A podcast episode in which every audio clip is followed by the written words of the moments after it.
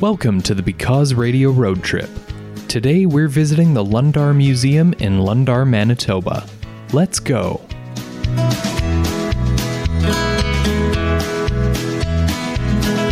On today's road trip, we took an hour and 40 minute drive northwest to Lundar, Manitoba. We're here with Isabel, who's a volunteer at the Lundar Museum. Thank you so much for joining us today, Isabel. Oh, you're welcome. So, there's a lot I want to get to. We've had a chance to look around the Lundar Museum uh, for a bit, and there's so much I want to talk about. But first, why don't we start off nice and general? Why don't you tell our listeners simply what is the Lundar Museum? I think the Lundar Museum is a collection of artifacts that have come from people of different backgrounds, religions, workplaces, and stuff that put all together that represents the culture of our town. Now, why is it important, uh, in your opinion, why is it important to preserve that Lundar community history? You mentioned there are a lot of cultural diversity, a lot of cultural backgrounds in this region. So, why is it important to preserve that? It helps to it helps to build bridges between different cultures. Um, it creates a different awareness of how people live. Um, I think probably for me, the most important is really to show our kids, like what our forefathers forefathers had to live through to get what we have today. You're absolutely right. There's something that's really um, perspective shifting about actually being in the history. Like right now, you and I are sitting in this house that was uh, built in 1887, and actually. Uh, uh, anecdotally was lived in only until as recently as 1987 but we're sitting in this house and it feels like it's a piece of, of history uh, around us. Um, uh, there's all kinds of history around us. For example we're right on the railway and the main part of this museum is a train station. So uh, what importance did the train station and the railway have to the town of Lundar? I think that was how they got most of their supplies or coming and sending the supplies back. People traveling from Winnipeg to here and people going to Winnipeg and back.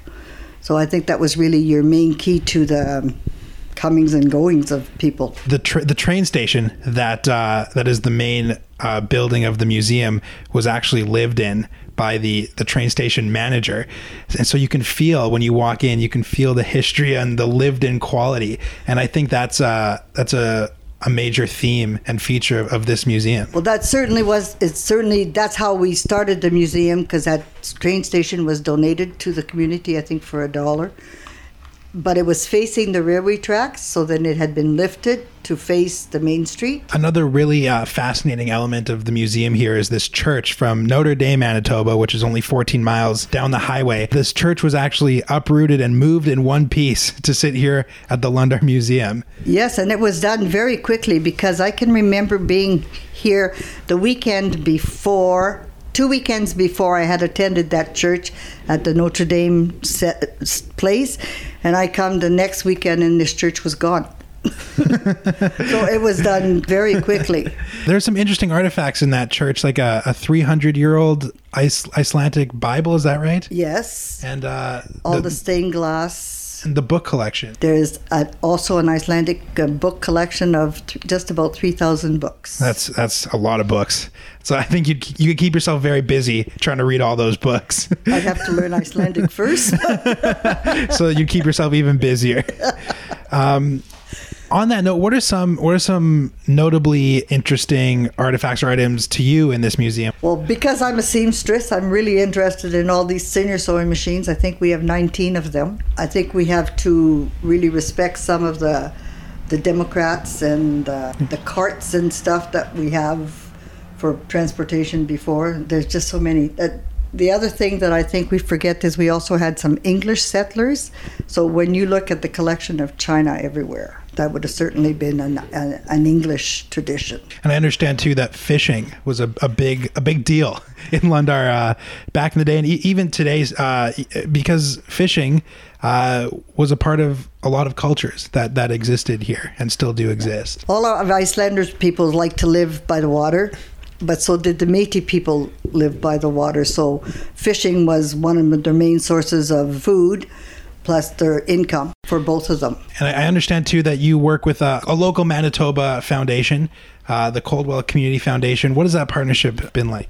That partnership has been excellent because every year we always have a little project that It's usually around twenty-five to four thousand, five thousand dollars. But if it wouldn't have been for their support, we would never get them done because we don't have many funds available to us. There is a, a complete wide variety of items here. We were looking at the one of the operator boards that back in the day, uh, operators would plug the wires Telephone in, switchboards.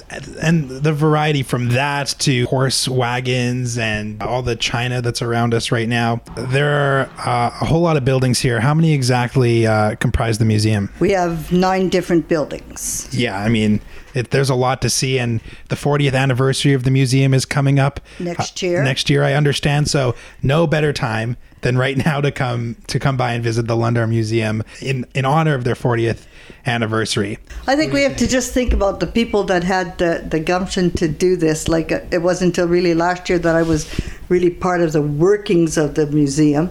But it's amazing. Like when you get into it, it gets to be um, gets to be really tricky. You really want to just keep going, and it's very fascinating. Well, there's no shortage of history and artifacts to un- to uncover. That's for sure. no, If, if people want to come visit, learn more, uh, what details can you offer? Well, we could just tour them through the buildings and give them what we know. And um, we have done, if people have come in and say, oh, my father's lived here or my parents lived here, we go back to our Wagon to Wings book, which was our local history book. And so we look them up and see, oh, well, there it is. And then, oh, well, then you would have lived at this specific place because we have a very good map of the, the homesteads. again, no better time to come visit the Lundar Museum than than now. Uh, we want to thank the Lundar Museum uh, and Isabel for having us come down for another Because Radio road trip. As mentioned earlier, the Lundar Museum uh, has partnered with the Coldwell Community Foundation to establish a permanently endowed Manitoba Heritage Trust Fund to support their work.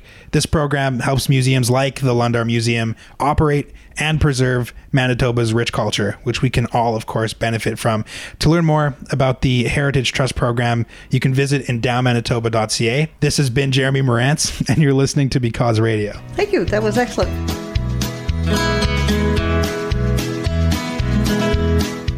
Thanks for joining us on the Because Radio road trip. We'll see you next week, same time, different place.